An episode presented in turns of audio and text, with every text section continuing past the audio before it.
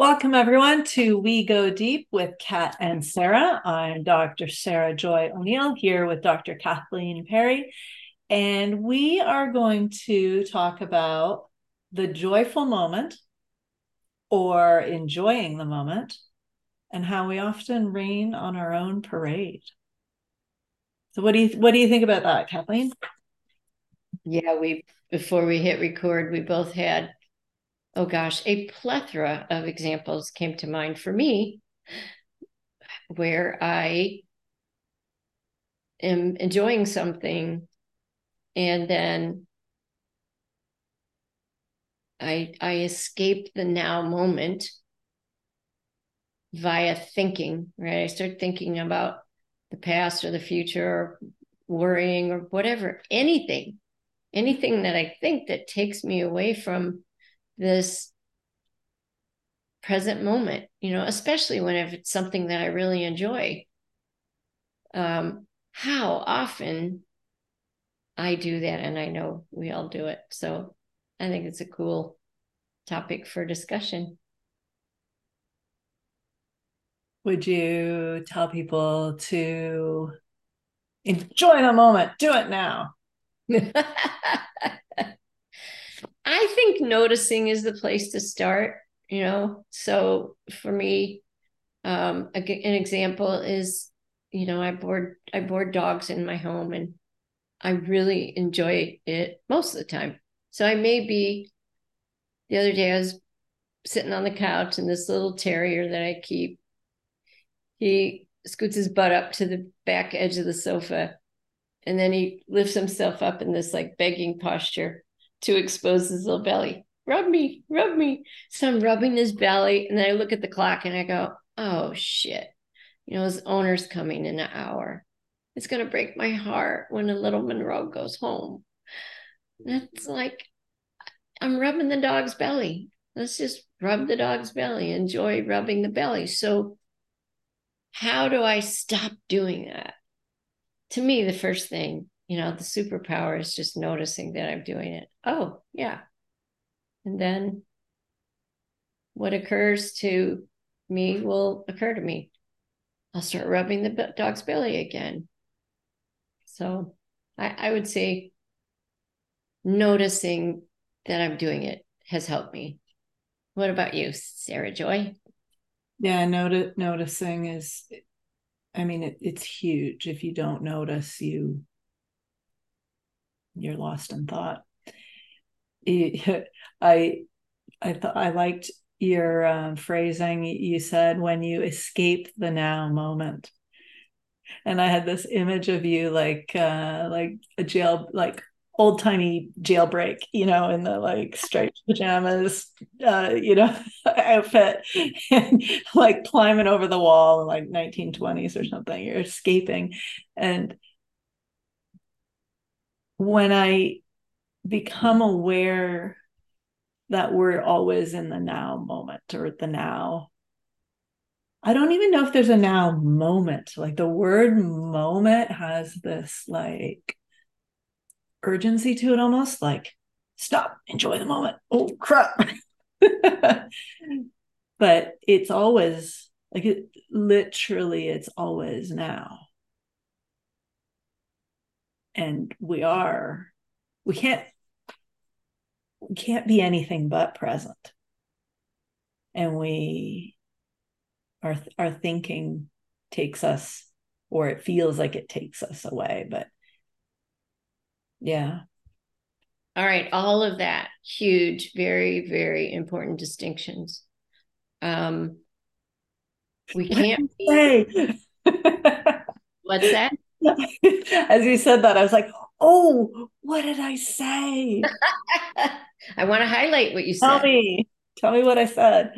We're always in the now, even if we are thinking in the now. So it is impossible to get in your striped suit and climb over the wall and escape the now. Because what I was doing is, I had earlier said, like raining on my own parade. I'm enjoying in the now, rubbing the dog's belly. And then in the now, I'm going from my heart up into my head thinking about what time it is. So it is, it's impossible. But when we bring our awareness to how we're being in the now, um, you know, that's where we have choice. The other thing that you said is now moment and how that added this urgency. And I totally agree with that as well. Let's just say now, because the minute you add moment, then we've added this, we've added this made up concept called time. And so when we take away that, we're only always now. Now is what is. And um, so those were the two big things that you said that are, I think, so spot on. Yeah, the, the word moment for me implies something that you have to hurry to catch up to, or it's a fleeting moment and you have to like chase it down and like chase it down and tackle it and grab it and pin it down. Um, that's not the feeling of being present or being now, you know, the, the spaciousness of now, the, the, I, I, I know that I'm now when it feels like the walls push outwards. Even if I'm outside, it feels like the everything gets more spacious and the, the walls go out. Um, yeah, and there's no time.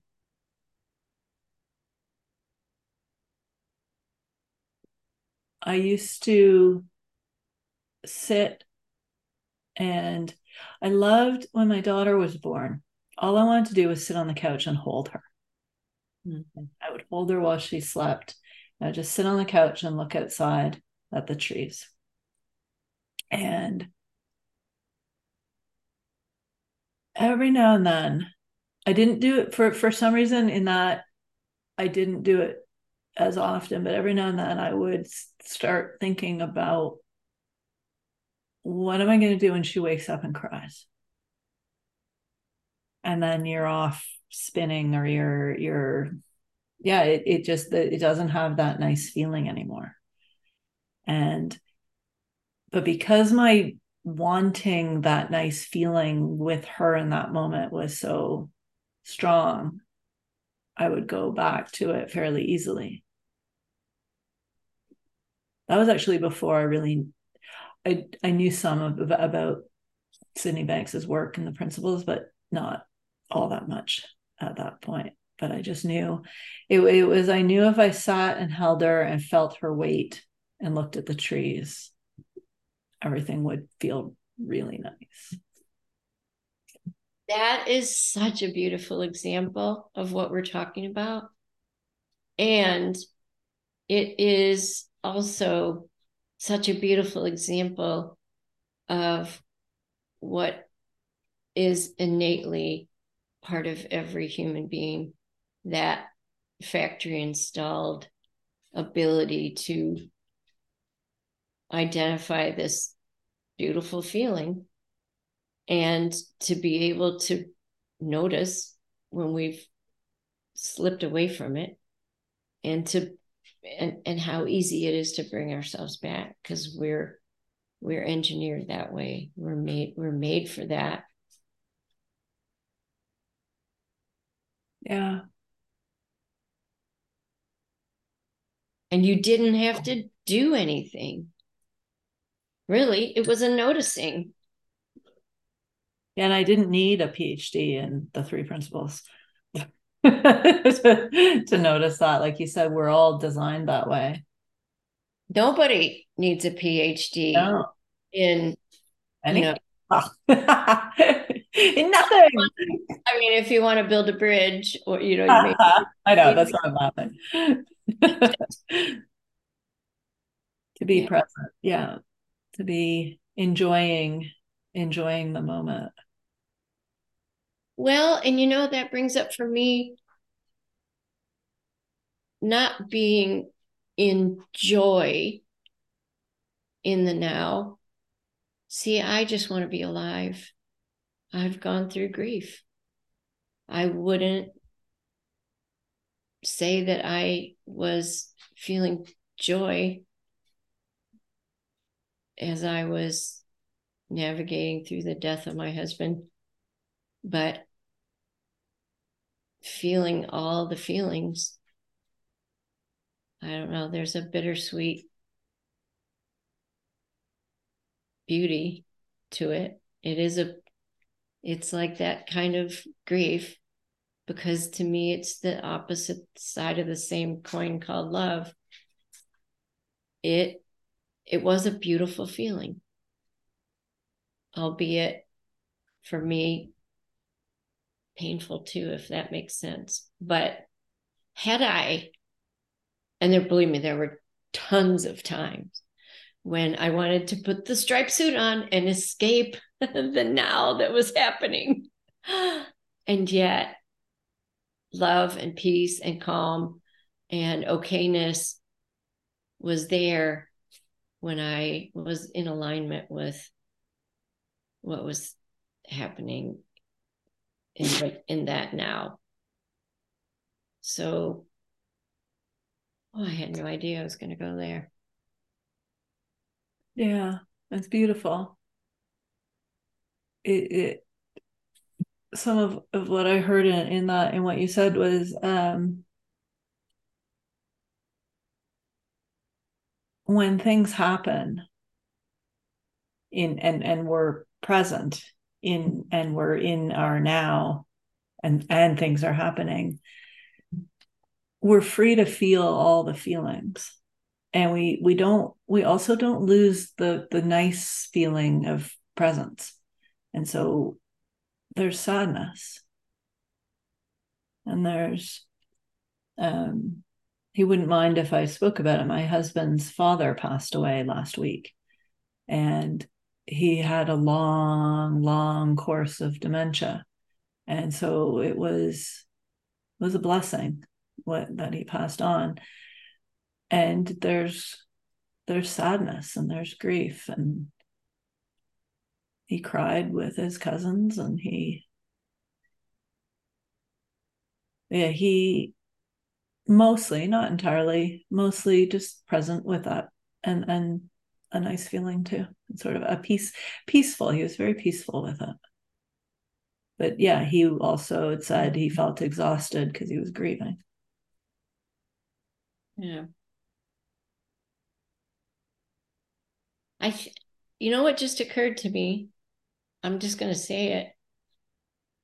It's like when we think we can escape the now, or we catch ourselves going up into our head, it, for me, what came up was, it, am I resisting what's happening now somehow? And that doesn't feel good.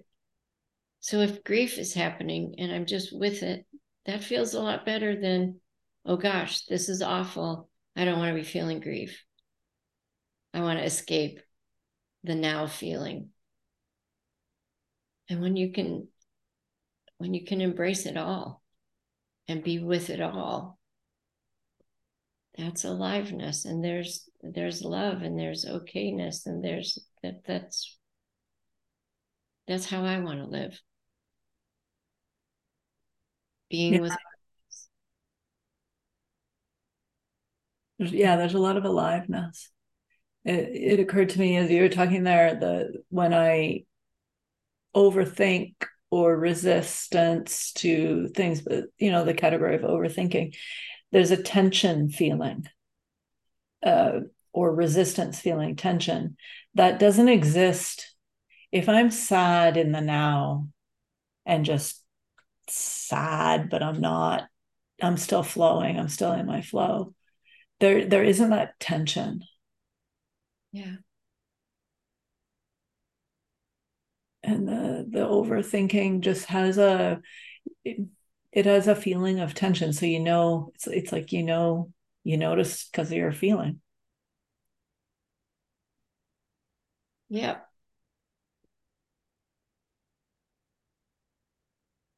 There's a different feeling in the body to, I'm experiencing grief. That feels a certain way. I'm experiencing deep loss, sadness, compared to, I don't want to feel this. Oh my gosh, am I going to be able to survive this? Like this, again, thinking, resisting, this shouldn't be happening. That's happening up here in my head. And grief and sadness, you know, I can drop into a very uncomfortable feeling in my body, but it's different. It's a different, it doesn't hold the same tension. Yeah.